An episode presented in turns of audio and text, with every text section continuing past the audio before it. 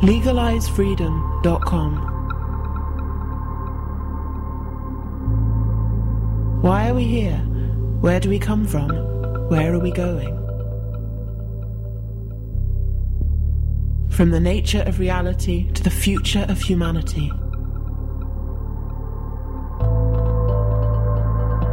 Beyond politics, poverty, and war. LegalizeFreedom.com.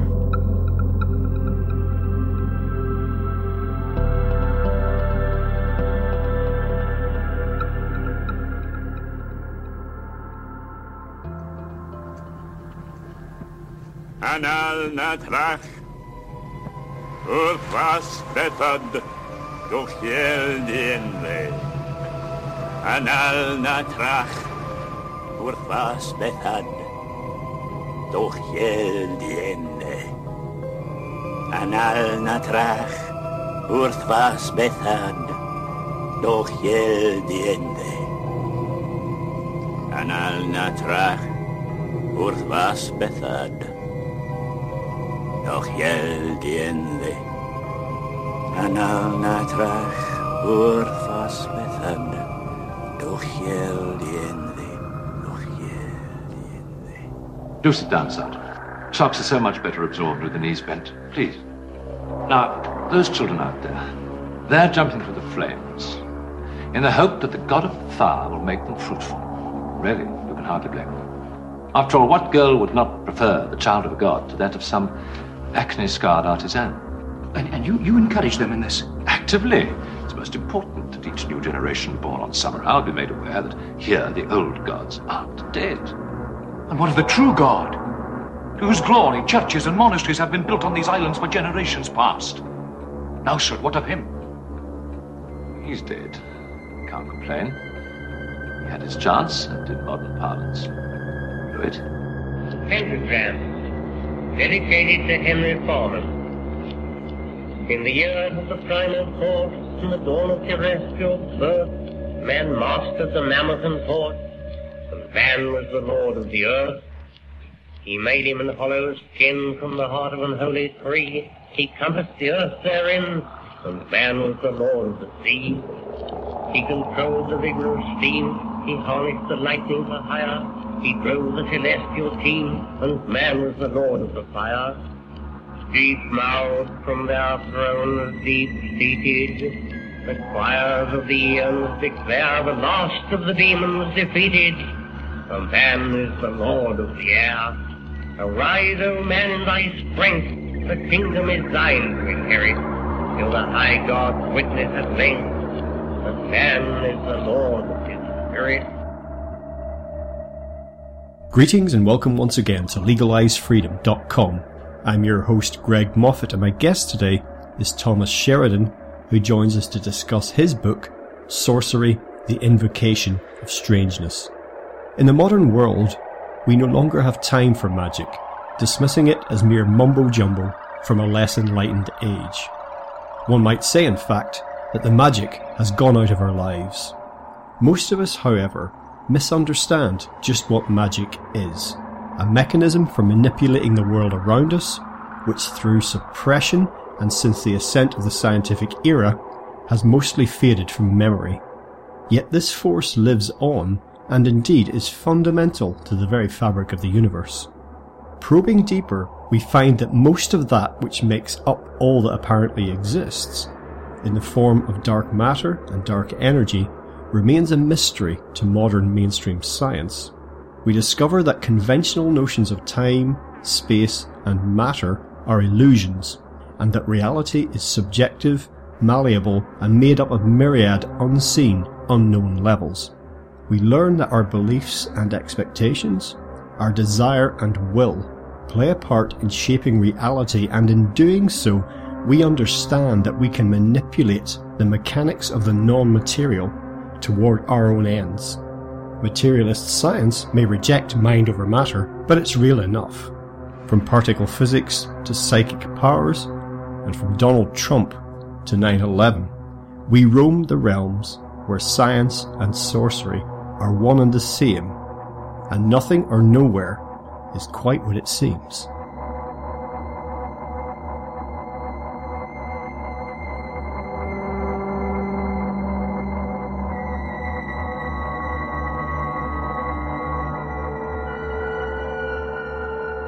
Hello and welcome, Thomas, and thank you so much for joining us yet again on legalizefreedom.com.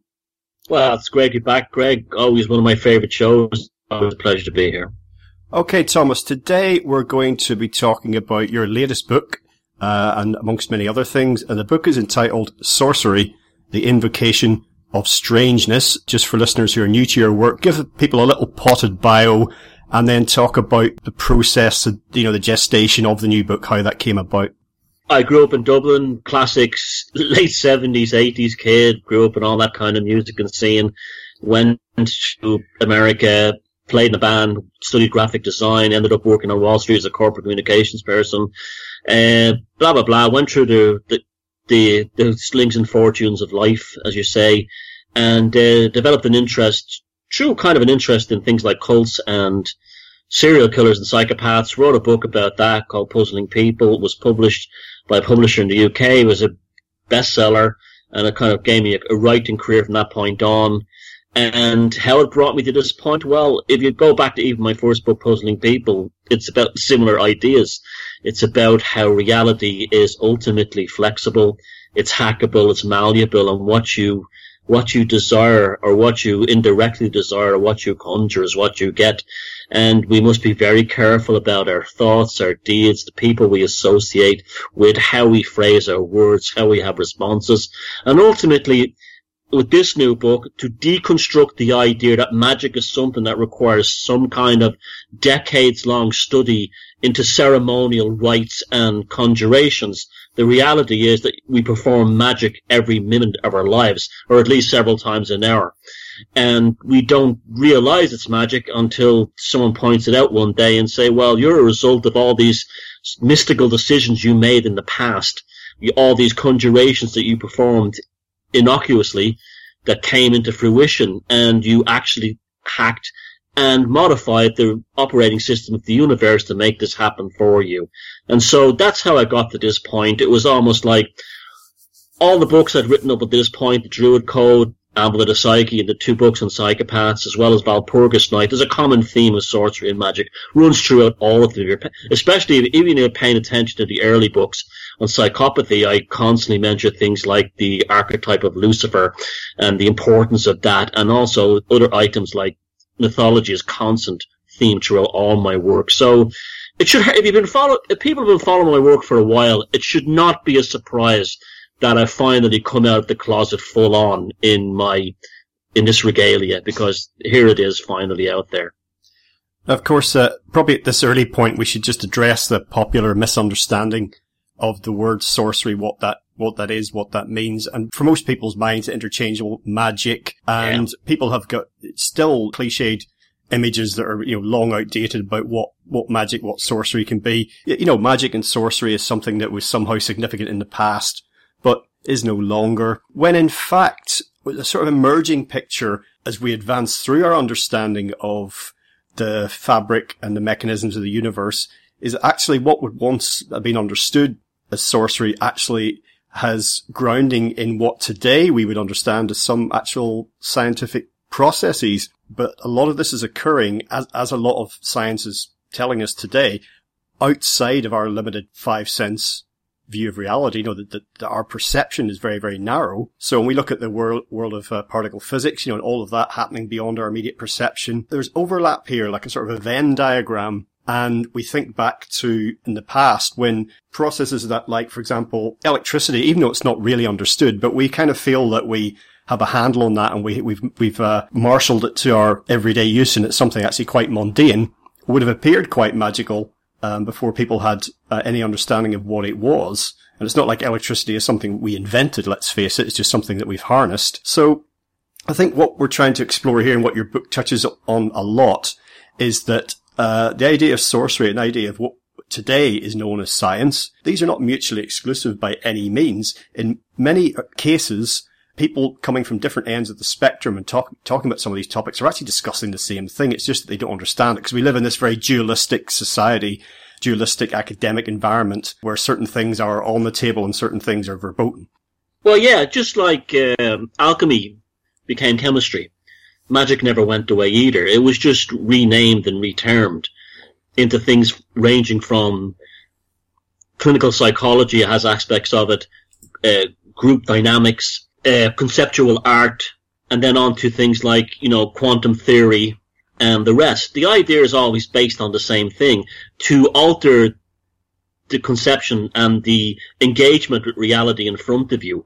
So there's no difference between, say, a magician of the past or a sorcerer of the past, uh, spellbinding people through a satire or through a, a, some kind of magical conjuration that's issued or in a, in the terms of a, an oratory, of this kind of thing, than a a mass marketing person getting you to buy a certain brand of soft drink or car or whatever using the elements of your psychology, your insecurities, your inclinations, your fears, your desires in order to do this. It's all magic. It's the same thing. It's just that, like everything else, they've broken it down into specialized functions. But the ultimate object, objective is to get the same, to get the person or the target to conform in, in, in alliance or in in alignment, sorry, I should say, with the will of the sorcerer. Be the sorcerer a a, a scientist at the Hadron Collider who's desperately trying to find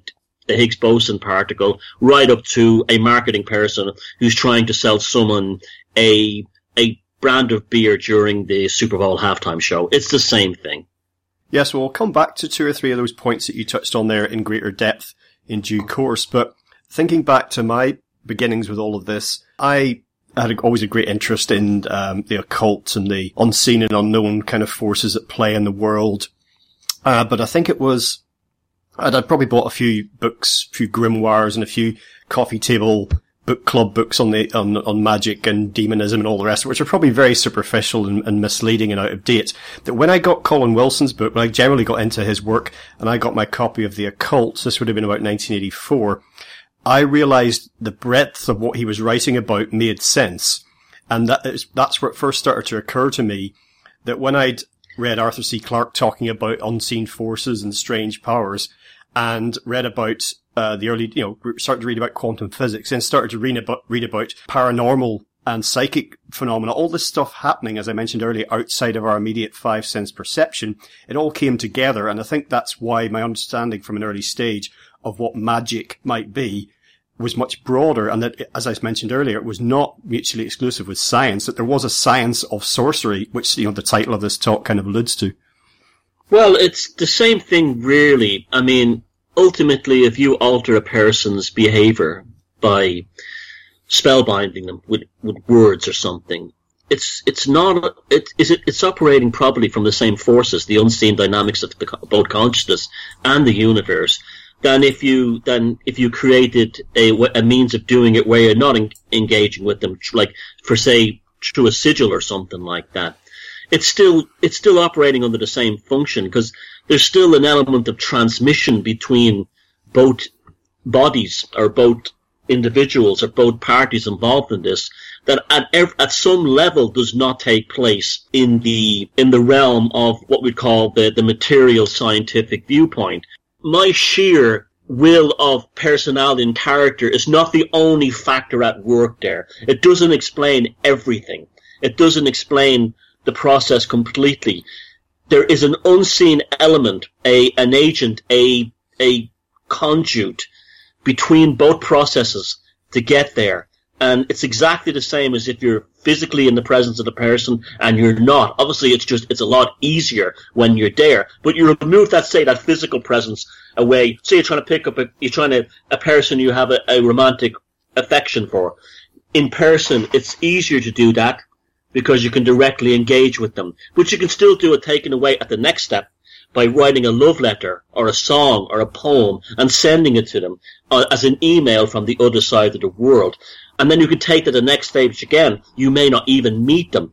And if your partic- your will is particularly powerful, you can actually do it through a sigil or through a a spell of some kind in your own home. And amazingly, although you see, this is the thing with magic. It's not like what you know the old reductionist, you know, the old hoary chestnut of, uh, well, you know, give me the winning lotto numbers for next week. The further you get away from the personal and more into the realm of the, the non-material, it doesn't mean it works less. It just means that more will and concentration is needed to do it, and it takes time. It is an element of the gestation of that will between the uh, the initiation and the target result, and that's that's that's the main thing here with these ideas.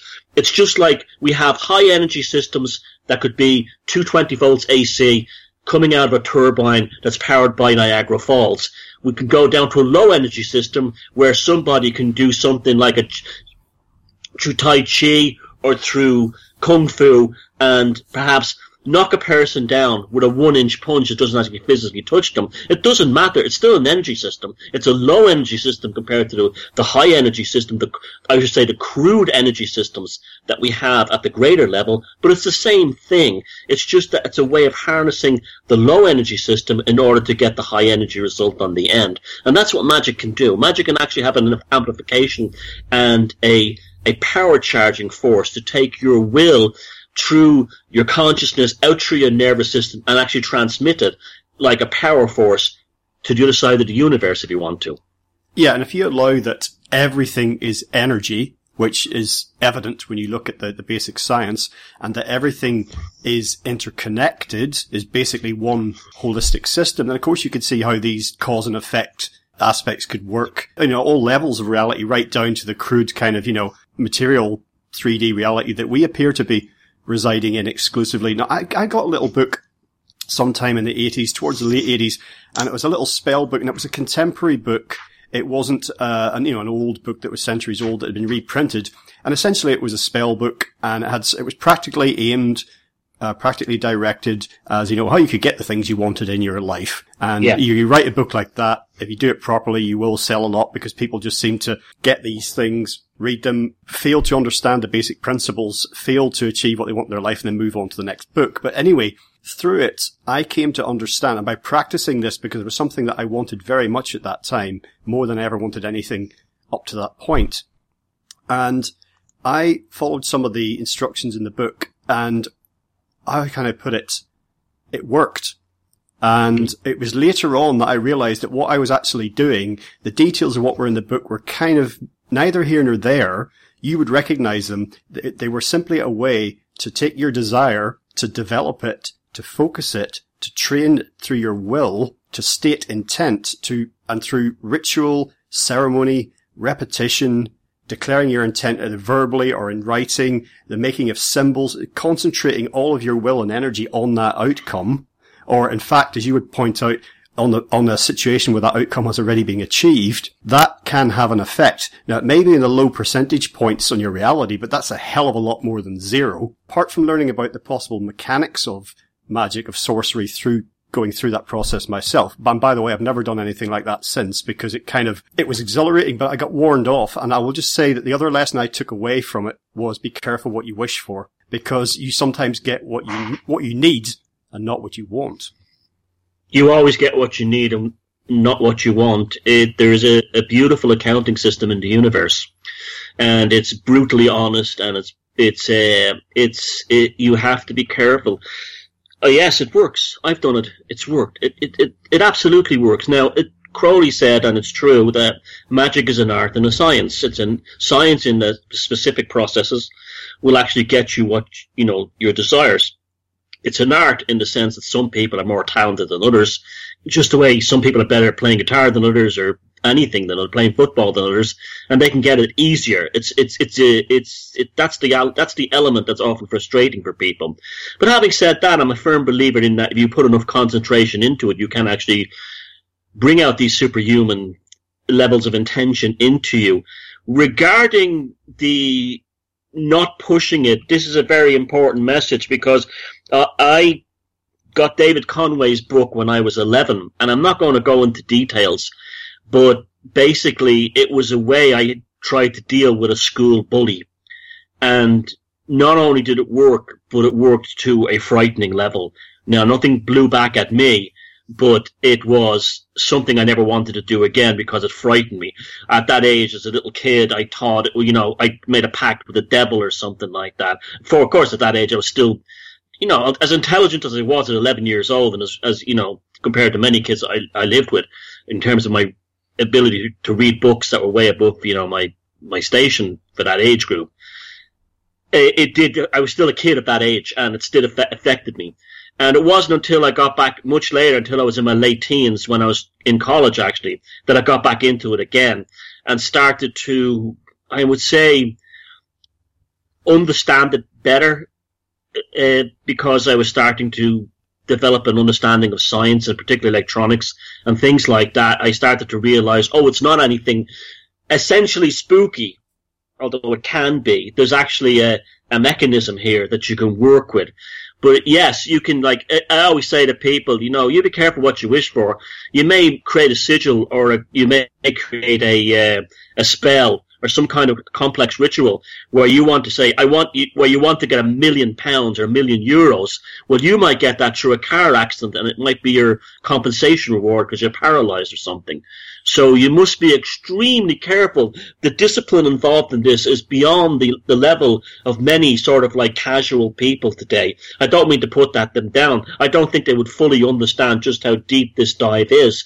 This is why I always try to say, tell people it's probably best to deal with basic things like folk magic and those kinds of the, the magic of your grandparents and your, your great granny and so on. You probably have better uh, a look with that than you will with actually going in the deep end straight off it's almost like voting. I've got to the stage in my life now where I don't think people should be allowed to vote until they're like had a, a family and a life and they've jobs and pay taxes. I feel the same way about magic. It's it's probably it's probably a great one to get into when you're in your forties or something like that. Well, I'll tell you later on off air what it, what what I did and what happened because I don't want to talk about it now. There's just to move on to another section early on in your book. Uh, there's a great way that you illustrate another dimension of all this that you talk about the Cthulhu myth- mythos of H.P. Lovecraft. And you point out that how this has become something it's in, in popular culture. I mean, it's still a sort of cult underground thing, but since he conceived of it, of that, of that kind of world and those creatures and that, that vision of the universe, it has grown and grown and grown since his death. And it's become something that is on one level of reality real.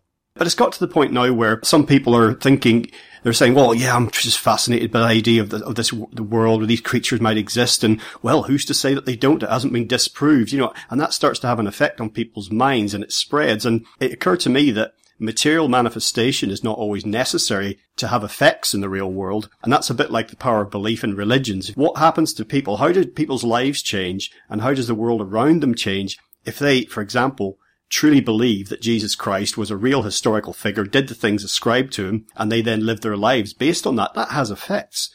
Ditto with mythology. For some people, superheroes become more real than the people in their, the real people, the actual people in their own lives. Yeah, well, Lovecraft to me personally has been as much an influence in my life as uh, Colin Wilson, Joseph Campbell, and Carl Jung. I mean, he's uh, his stories are just still mind blowing to me, as simple as they are. But that's probably what they are. They they're probably modern parables for the age that we live in. Now, the book itself is kind of written as a bit of a magical journey itself. So, as you noticed, as you read Sorcery the Invocation of Strangeness, it begins with me talking about the depths of the human subconscious mind, using the, the allegory of Cthulhu and the possibility of, could then I bring Cthulhu to the, I also draw an analogy with the Loch Ness Monster and the loss of paganism and the creation of Christianity. Then bringing the two of the together up into the surface as well. What, what, what is Cthulhu? Is Cthulhu literally just giant monster coming out of the ocean to destroy man? But no, it's actually, it's exactly what it, what, what Lovecraft said it would be. It was an annihilation of the cognitive processes within the contemporary culture. Now we know that he was a tortured and complicated man. He was def- he definitely was somebody who did not deal well with modernity and changes in society. So Cthulhu, through these dreams and visions, he was also a reluctant shaman, even though he claimed he didn't believe in that stuff came into his consciousness as a way of him expressing his subconscious fears about the the upswell from below. In his case, it was immigrants flooding in from in, in from Eastern Europe and so on into America, uh, poor people, this kind of thing. And this, he being a typical Yankee snob, this affected him deeply. And this goes to show you why why you know, we should never have censorship or, you know, never why political correctness is so unbelievably dangerous. Because here was a guy who was politically incorrect, but that manifested something that helped everyone deal with the issue later on. And what's Cthulhu today? Cthulhu today is similar ideas, people feeling lost in these massive changes in society, as things like the Frankfurt School critical theory takes over, and you don't know who's a man, who's a woman, who's gay, who's straight, what's up, left, down, right? Everything is confused. Our minds are being deliberately torn asunder by the mass media, who's also going through their own Cthulhu self-destruction of their own in the face of new kinds of social media and things like YouTube. And it's very interesting. You then start to see you, when you when you when you relate to them in this kind of mythological way, you automatically are stepping into a magic circle of a better le- level of understanding both yourself, art, society, and so on. And when you can, if you manage to do this, you can definitely escape. And I've been talking about this in my books, like the the Anvil of the Psyche. You can definitely harness these as forces rather to feed your creativity rather than allow them to wash over you and be annihilated by the surface level conventions of what you're told they are. Everything is an opportunity. Everything is energy. And this is the, the magnificence of, of Lovecraft's legacy is that it's applicable to so many things ranging from psychology to social issues and so on. It's all there. Cthulhu has risen. Cthulhu will rise. Cthulhu will always rise. But the thing is how to deal with it in a way that it does not destroy your cognition. And the way you do not destroy your cognition is to learn to put a saddle on the devil's back, I say, and, and ride the thing, or put a saddle on Cthulhu's back, and learn how to ride it to a better version of reality, and maybe in a more improved version of purgatory or something, or whatever we're currently experience on this five sense reality. But this stuff is incredibly powerful, and you, this is, the book is deliberately written to take people through this sort of like psychological process, almost nurture them along the way, and that's why I start in the depths of the ocean, come up with consciousness rising up, the idea of the moon, fire, the, uh, the beginning of logos and symbolism and so on, because it's really, a lot of people have not had that in their education, and I've thought that this book might be a good, a good opportunity to almost bring people on a kind of a, a light shamanistic journey up through their own subconscious by reading the book themselves. A few minutes ago when I talked about that little spell book that I got, um, I, I, spoke about it in terms of, you know, one of these popular books that uh, advertise themselves. People can get, you know, change your life for the better, you know, live your dreams. And that brings us on, talking about the mechanics of all this once again, it brings us on to that, that popular sort of meme these days of manifesting, uh, everything from the book The Secret onwards. And as I mentioned earlier, there is something to this, and that's what these books and these gurus and everything else are trying to, maybe they don't even understand themselves, they're trying to tap into, but they don't you don't understand what it is they're dealing with. And by this, I'm referring mostly to the readers of, of such books, not necessarily the, the, the, authors. And they also fundamentally don't believe it can work. Even if they begin to grasp the mechanics, they don't really believe it can work. So therefore it doesn't. And it's very interesting that the, the granddaddy of all these self-help books, I think, is Think and Grow Rich by Napoleon Hill, which came out, you know, in the early 20th century. And I, after getting a copy of it, and it, on the front it said now completely restored and complete, or something along those lines, I remember thinking, I wonder what they mean. And I later found out that it went through a period of publication, because it's never been out of print, but it went through a, a number of versions where what I can only describe as the esoteric component had been removed. Now, Napoleon Hill well understood this, because when you read the sections of the book, but that was taken out because it was seen as like, well, this is kind of mumbo jumbo. You know, it's just a positive thinking book. But actually, without the um, this other component, it was just kind of like, yay, you know, punch the air, you know, like think positive, put, get, put pictures of the things you want on your fridge with magnets, that type of thing, you know, which of course is not going to work. And surprise, surprise, it didn't. So that's very, very telling that his exploration of other levels of reality and forces that can operate that we don't understand, but we can harness. I just think it's very significant that was a major component of it and it remains that way until people grasp that then they're not going to see the sort of results that a lot of these books, and let's face it, they're proliferating at a, a greater rate than ever. They're not going to see the sort of results that these um, these books and these gurus promise. But having said that, I'm sure there's many people who had the secret and it worked. And you know, it's just I'm sure that there was a there's plenty of people who've got a lot from things like the secret and these kinds of ideas and books written by the likes of Deepak Chopra. If you know, it's very easy to discount them as twee, but they are in their own way very kind of simplified grimoires. They're they're basically the they're basically guiding people on magical ideas. Of course, they don't use that kind of thing because of cultural and social taboos regarding using terms like magic and sorcery, but that's basically what it is at the end of the day. Now, some people, like I said, will have a natural talent or inclination to this thing. They'll read something like The Secret or some other, some other book in that genre, and it will happen. It will, they will get what they want in a spectacular way, and they'll be able to do it over and over again. And so when people say, oh, these books are completely you know, ridiculous or they're completely fraudulent. I disagree completely with that because I think that there, that there, again, it's that idea of, uh, the, the natural magician. Some people have this incredible natural inclination to make it happen. Some people will actually get results from those books through naivety. Remember, basically the belief is that everything is, as soon as you want something, the intention, it's happened. It's gone from zero to ten. The only thing is that you become, and you and your cognition, your psychology, and your neuroses have be- then become an inhibitor for that number 10 to happen. So you start, it, it, shoots off at number 10, and then all of a sudden, either instinctual or suppressed or subliminal self, self-doubts kick in, eh, and lack of self-confidence, and suddenly you're not getting to that number 10. It's there all the time, but you're, you're, an, an, an, you know, you're inhibiting it. Well, you may get in those types of things people who are incredibly innocent and naive, who don't ha- suffer from, you know, I'm not saying they're shallow. They may have a different kind of more laid back worldview and they don't maybe think as deeply as the rest of us. And they would do things like that and have amazing success. And that's, that's, that's a huge factor of it too. But I, I agree with you about. The, I, I didn't know that they took out the esoteric. That's a very interesting thing. Point. I never knew that that they took the esoteric stuff out of his books, and uh, probably because they knew it worked.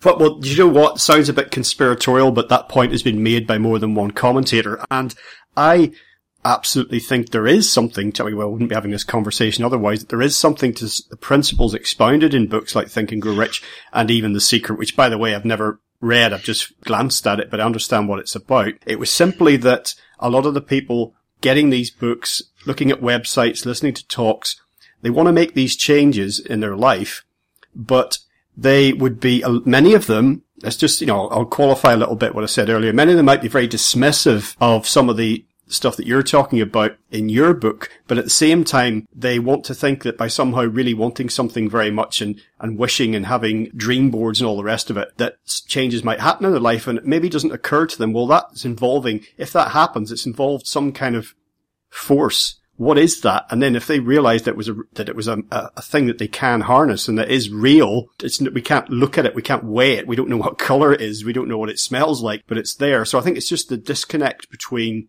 acknowledgement that there are forces at work beyond our five senses and, but, you know, people who want to make changes in their life, in their reality, but they're coming from an absolutely materialistic, reductionist worldview that denies that anything like that's possible. I also think there's an element of purity of intent. And I also find this idea, this, this, this kind of thing interesting because it suggests another force outside ourselves or an aspect of our consciousness we're not aware of. That the purity or the the benevolence of the intent seems to come with uh, better results. So, for instance, if if you know some guy wants to wants to get a million euros so he can run off on his family and, and shack up with a supermodel, it probably does go wrong. But if one guy wants to get a do this process to get a million euros or a million pounds or a million dollars to improve the life and quality of his family, his wife and children and so on. It, it, it see, there seems to be a, a kind of a, a Faustian modifier, and I just came with that term just now, but in the background, that sort of like says, oh, oh, well, what do you want it for really? And what are you really after with this? And, you know, this, we, we're now going into the realms of black magic and things like that. But but yes, there just there seems to be, along with the process, almost like an arbiter that sits halfway in the process. That's almost like, and it could be us now. It could be an element of our own consciousness that we're not aware of. That's that's that's actually going okay, are you worthy of this and do you really deserve it? Or are you being pathological in this and do you need a cosmic kick up the ass? What do you think of the idea then, and I kind of know the answer to this, but just for listeners, of the idea that there is a, a sort of a cosmic sense of of right and wrong, of good and evil. Uh, some people would say, well, yes, these non-material forces are there, but it's completely neutral. There's no black, there's no white either way. It's, you know, it's the universe doesn't care about that sort of thing. And yet there seems to be evidence for, as you say, purity of intent and that people wishing bad things on other people without good reason or with any other sort of malign intent can very often have this blow up on them very badly. And those that genuinely want good, even if it's for themselves, but not at other people's expense, but particularly good for others or good for everyone are not really in danger of having something catastrophic come from all of this. Well, the, da- the danger comes and the actual good comes from the fact that you've entered the magic circle. Remember, it is there. There, as, as you said at the beginning, there is nothing. There, you know, there are the, until you enter into the magic circle. So the best way I could describe that is if you're kicking a football with your friends in the park. It's just kicking a football with your friends in the park. But when you enter into a football match, a proper football game, you have a referee and you have match officials, and suddenly it's very different. So therefore, there's an arbitrary, an you know, a, a, a modifying force within there to see that the rules are adhered. So it's only in normal, everyday, non-magical life. There is nothing to it. Uh, you, you you live by the whims and fortunes of. This is why I I. I it, I tell people to learn magic and sorcery. I know this sounds weird, but it's actually a good thing. It's just like learning how to be creative you, you, you, you can benefit in lots of ways. There is protection there. There is help there. Again, it's from this like modifier or this kind of refereeing force in the in the cosmos, but it only comes into effect when you enter into the magic circle, when you embark on the magical part. So even someone picking up the secret or any one of those uh, power of intention books has already has, has entered into a kind of magic circle to begin with. So it's happened. But so it seems to be in innate, inert there's an inertia to this force until you specifically walk along that path. It's just like the fool card in the tarot. You're, you you don't exist until you become the fool. When you become the fool, well, there's a, there's a, there's a little dog at your feet, at your feet barking saying, watch out, watch out, there's a cliff ahead. And so that's what it is. You enter into the magic circle. Then this modifier, then this, this sense of judgment then kicks in. So that in that case, there'll be individuals who are in the arena They've walked into the arena knowing what the arena is. There's people who are outside the arena just wandering around out there who don't even know the arena exists. And then there's people who've inadvertently wandered into the arena without really knowing what's, that they've changed, that where they are is different. Yeah, that's absolutely it. So, um, mind over matter, uh, you know, which is a, another way of expressing some of the concepts we're talking about here. I mean, this has been proved, uh, even under laboratory conditions, but because it's very difficult to repeat many of these sorts of experiments. I'm talking about, say, for example, psychic phenomena now, uh, and other similar, um, manifestations of this, uh, because it's difficult to repeat, difficult to quantify, um, it's not generally accepted. So in all the years I've been looking at this, I found I can, I can get good evidence, uh, for mind over matter in, in many different forms, but it's not been integrated into mainstream version of reality because of this inconsistency in it. Uh, so that's that's curious in itself. Um, there's many many researchers have been working on this now for a long time. Many of them eminent scientists actually. So, but it's a bit like the ram the ramifications of quantum physics. You know, it's almost like for many people, it's like, well, yeah, you know, we know that, but then they don't follow through with like, well, what does that mean? So you can do uh, laboratory controlled experiments, good quality ones, that demonstrates psychic phenomena, but it's kind of like, well, that was interesting, let's move on. It doesn't mean anything. Well, in fact, it does. Well, you can you can get the results and repeat them. The problem is is that you can't quantify them against any kind of baseline. This seems to be the common problem. The the the empirical method requires a basically a a a, a strict repeat of the of the process, and therefore it can validate it.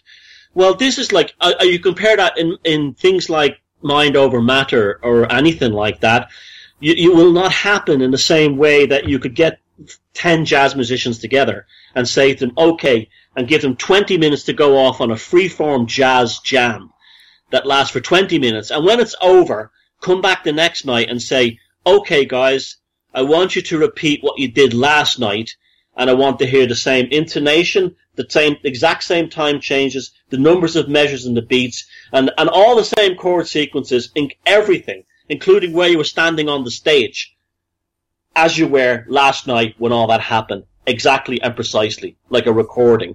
And this, you can't do that. And it's the exact same thing with these mind over math things, because they come from the same world as art.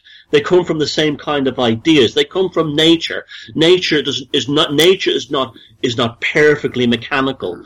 And yet we have these robot minds who are actually trapped within this kind of paradigm saying, well, why can't you repeat the, the, the same things the same things exactly. It's because their criteria and their for replication of these effects is far too narrow and far too strict. It's because it. I mean, it, that's great for running a, a, a you know an algorithm in a computer or synthesizing a, a you know a, a, a, chemical or something like that, but it will not work in something like that. And this has been always been the problem. It's it's not that they it doesn't repeat itself. It does repeat itself. It's just that the it, it, the fluctuations between results are way outside the paradigms and the demarcation lines of what the empirical method requires.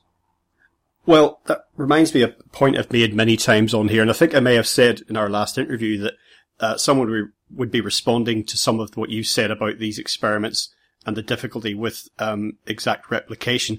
Oh well, that's not very scientific, then, is it?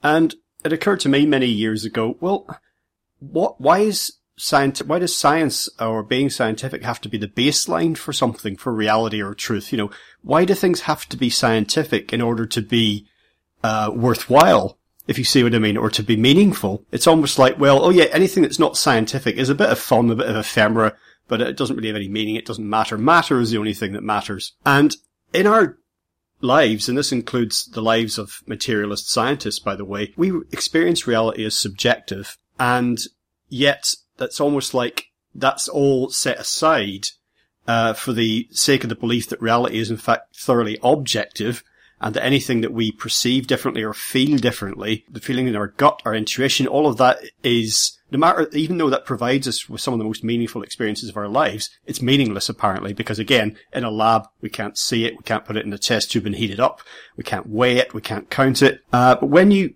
take the idea of reality being subjective and extend it out, you then begin to understand, as you point out in the book, that many elements of reality are in fact optional or in some way malleable, including time and space. And of course, our experience of, in particular, time is highly subjective. We all understand uh, time flying when you're having a good time. Everybody experiences that. We know that's real. But what, you know, does it, does it show up on your screens and your monitoring devices? Well, no, it doesn't.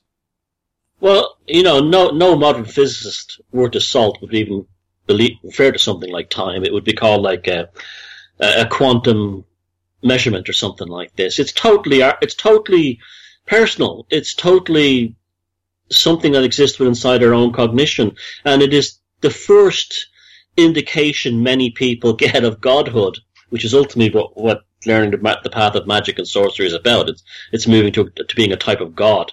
And yes, you can, you are, like you said, you can, uh, I give the analogy in the book of why a kettle never takes forever to boil and why you can watch like an exciting football or a sports game or a concert that you're really enjoying and it just flies.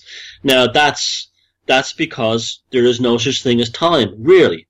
Now there are, there's, that's the cognition, that, that shows that the, the clock speed of our brain is totally determinant according to external factors, or, or should I say not totally, but can be totally conformed to external factors, which is why they've always, the, the control grid has always had a, a tremendous in, interest in timekeeping, you know, clocking on to work, clocking out, this kind of thing, timetables, and so on. It works very well in terms of running a railway or running an airline, but it doesn't work particularly well in terms of running your own life because it's, it's, it's often out of sync with natural cycles and so on. So we, natural cycles are very, very different than what we have the time on a clock. Our relationship with them is much more symbiotic and it's much more spiritually, psychologically, and biochemically connected to things like seasonal changes.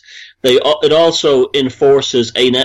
It's the interesting thing about it is the seasonal changes enforce a sense of timelessness in us because we know that when winter happens, spring always returns. That certain stars will always be in the sky at a certain time of year. That certain planets will do the same. That the sun and the moon and other objects will appear and rise at certain points. We know that that's eternal, so that gives us a sense of the eternal. But when we're subject to the the time of the control grid, the the clock speed imposed upon us by society and so on, we have a sense that there isn't enough time.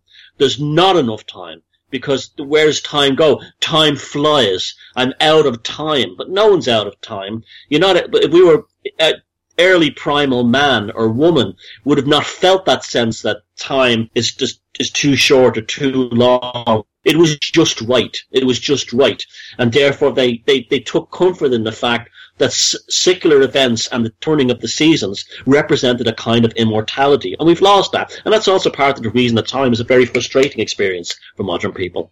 Whether you believe, actually, that uh, there's some kind of collective consciousness, you know, a, a universal consciousness that we are all individuated parts of, there does seem to be an element of co-creation of our reality. And just as we were talking about uh, our inner desires, our deepest parts of our consciousness manifesting somehow on the physical plane. That does seem to work at a collective level. And you've written uh, many times about, you know, the species kind of pulled in one direction or another or pushed or driving itself in one way. And this has real effects in the world.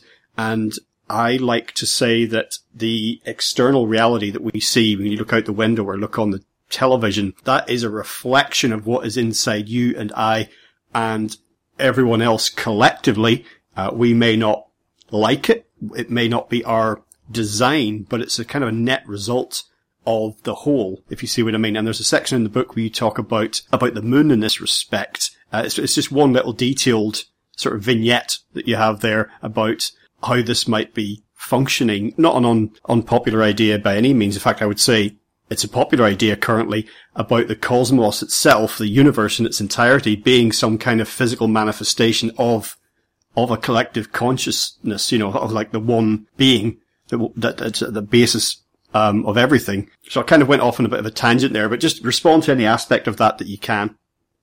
Well, I mean, there's so many places that this can go. That's why you went off on a tangent. Uh, you're referring to the part in the book where I had this remarkable dream and I'm a I'm very much a great proponent of keeping dream journals and dream diaries, and observing dreams and trying to proactively affect your dreams. But back in the early 2000s, it was 2000 I think actually, I had a very profound dream that it was around the time that I was wondering why the moon. Now, there's loads of all these theories that the moon is a spaceship and the moon was pulled into position around this planet, and all there's many other theories. That the, but the moon doesn't make a lot of sense in many ways. It's too big a satellite for this planet.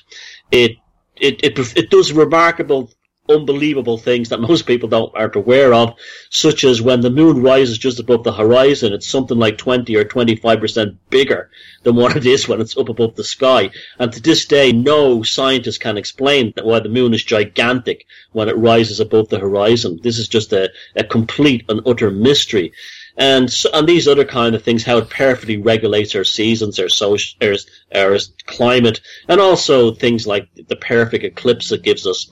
And I was just like mulling these things over, and I was saying, "Oh, the moon is just so interesting," and so blah, blah, blah, and every. And then it, one night I had this remarkable dream that where I don't know where it came from, but it was like a voice. It was almost like a, an oracle. A voice told me, eh, not in words, but in kind of feelings and moods that human consciousness, and we're back to the oceans, like back to Lovecraft again, once resided in the very depths of the ocean as a kind of a primordial form of consciousness, as this kind of like these kinds of beasties or whatever. in order to get to the surface of the planet, which was it could not survive on, because the only place that was habitable habitable on the Earth at that time was the very depths of the oceans, was to somehow regulate the climate and regulate the Earth in order to calm it down. And human consciousness at the bottom of the ocean, it dreamed the moon into existence. And the moon, the moon became a regulating factor for the planet in order for the climate to stay, to, to stabilize. And this is how human consciousness or the collective unconscious or whatever rose to the surface of the ocean and moved onto the air to become what we are today. Again, this, and then when I woke up, it was exactly 3.33 a.m. on my clock uh, my my digital clock, which is you know the height of the witching hour as they call it. And then I looked out my window, and there, rising over the Irish Sea, was a sliver of a crescent moon. Now that to me was just a beautiful moment. It wasn't frightening or anything like that. But back to the collective unconscious, yeah, I absolutely do believe in that that concept. All you have to do is look at 9/11. Look at how many people, album covers, TV shows, you name it, I won't use the word predicted, but basically outlined that what would happen on 9-11, on September 11, 2001. Everything the famous Bart Simpson holding up the 9-11 sign, all, all the way to that famous album cover by the band called The Coup, party music, that shows the 9-11 attack on the cover of the album, which has been released during the 9/11 attack, and they had to pull the printing of the press uh, of the of the pressing of the album because of the album cover was was exactly what was happening on 9/11. These are not predictions. What these are is a, a, when you have a ca- catastrophic cosmic event like that, it's like dropping a pebble into a, a, pool or dropping a stone into a pool. And sometimes if it's a big enough splash, the, the ripples of that, the quantum ripples go back in time and pair people, all, nearly always artists, I might say, just like in the Call of Cthulhu, it was the artists who became aware of that was something happening first. Pick up on this before anyone. This is a classic Jungian idea. And, uh, you know, th- that 9-11 alone proves that the collective unconscious is real. Just the, the sheer number and incredible number of, of artists who basically illustrated it before that it happened. Oh, that, I mean, I was going to come to 9-11 later on and I, I may still do that, but a lot of people say, you know, quite glibly, oh, you know, the world changed on 9-11. Usually these are just news pundits who are just trying to uh, join politicians in justifying an agenda. But it absolutely changed my consciousness. There's no question about it. I would say it raised it. And I know that in itself is quite a cliched phrase these days. It's, sort of like sounds all very new agey, but I know what I mean by it and I'm sure you understand it. So it's not that I was somehow stumbling blindly through, uh, life, the universe and everything prior to that, but it, it flicked a switch, if you see what I mean. It opened another gate. Something, something definitely changed then. It's, it's, uh, and it's it's been changing for for the better since I would say.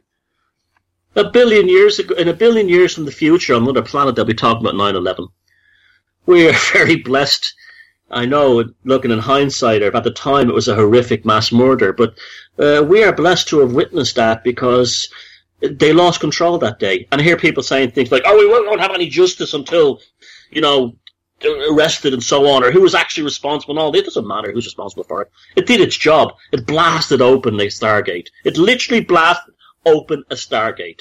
And we are living in a post 9-11 world that has nothing to do with the, the world that came before it. Now people say, well, you know, they thought we hear this nonsense all the time about when there's going to be a great awakening. The great awakening happened when the second tower fell. That was the Great Awakening. It happened at that moment. The negative space between those two towers became a stargate. It doesn't matter if, if Al Qaeda did it, if Bart Simpson did it, if George Bush did it. I don't even care at this point anymore. I just know what happened that day was, was it, as you said, it, it, it is a, a factor of change that is, is people still haven't come to terms with it. I also believe that many of the conspiracy theories that are put out there have been put out by the, the powers that be in an element of trying to derail people from coming to understand the, the spiritual aspects of 9-11. Because let me put that, let me, let me make this quite clear to people listening to your show.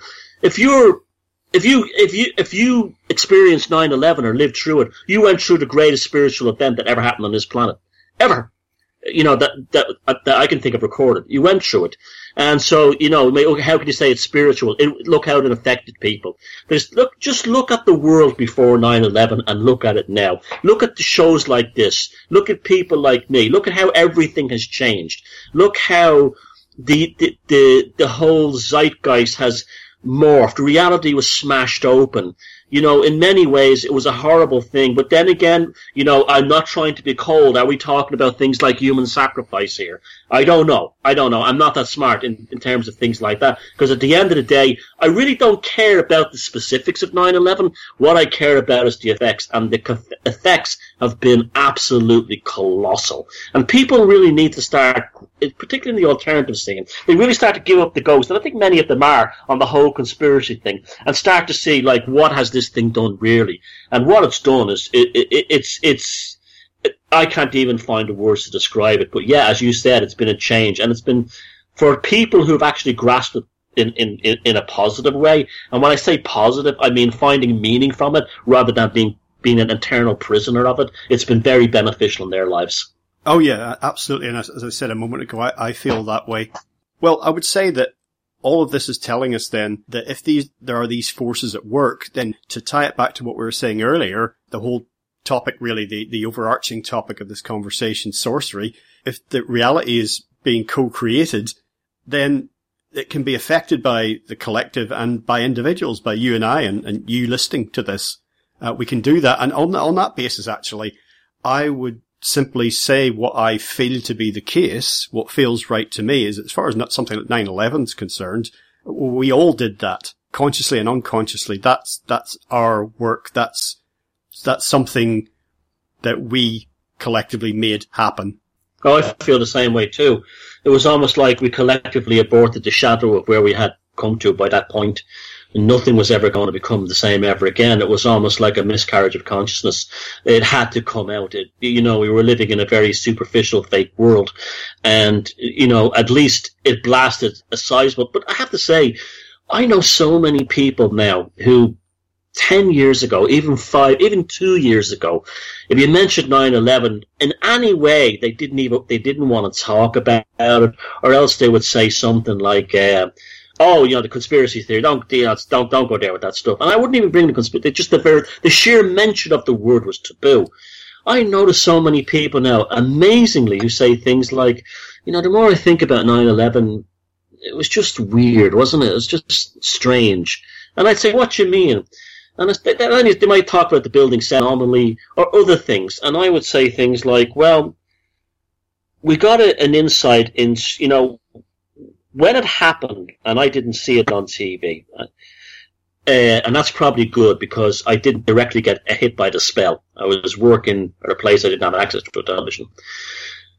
Uh, my overriding sense later on, when I came up and started to see the, the video and the TV films that I did not see broadcast live, was an overriding sense of evil. And I still feel that. Now, whatever evil is, I feel that, that there was evil there. And I think that's that that's why people were so quick to see simulacrum of devil faces in the smoke and things like that because the subconscious mind is a great way of of talking to you in in those kinds of ways in simple it knows no other way to do it. So your intu- intuition was like there's something not right here. It doesn't feel like just what it is. There's something darker. And then you might notice these devil faces in the smoke and things like that as the burning tower. Now that, that, that doesn't mean it's a devil manifesting but your your brain your subconscious mind has alerted your cognition to take note of these shapes to give you a an insight into there is something very dark going on here. And I think that was the ones who, who were immediately or in the in the aftermath who went into that conspiracy world or get, went into the darkness of 9-11, should we say. Ultimately, it was a kind of a rebirth. It was almost like surviving a, a terrible disease or something, and then coming out the other end and feeling like a kid again and then you have the people who were negatively affected by 9-11. Now, we were all affected to some degrees because there, there, was a there was a sense of pure evil and darkness that came from it. But there's people who get trapped in the darkness. They have the pathological relationship with everything about the conspiratorial aspect of 9/11. True or not. That's their own decision to, to, follow those paths.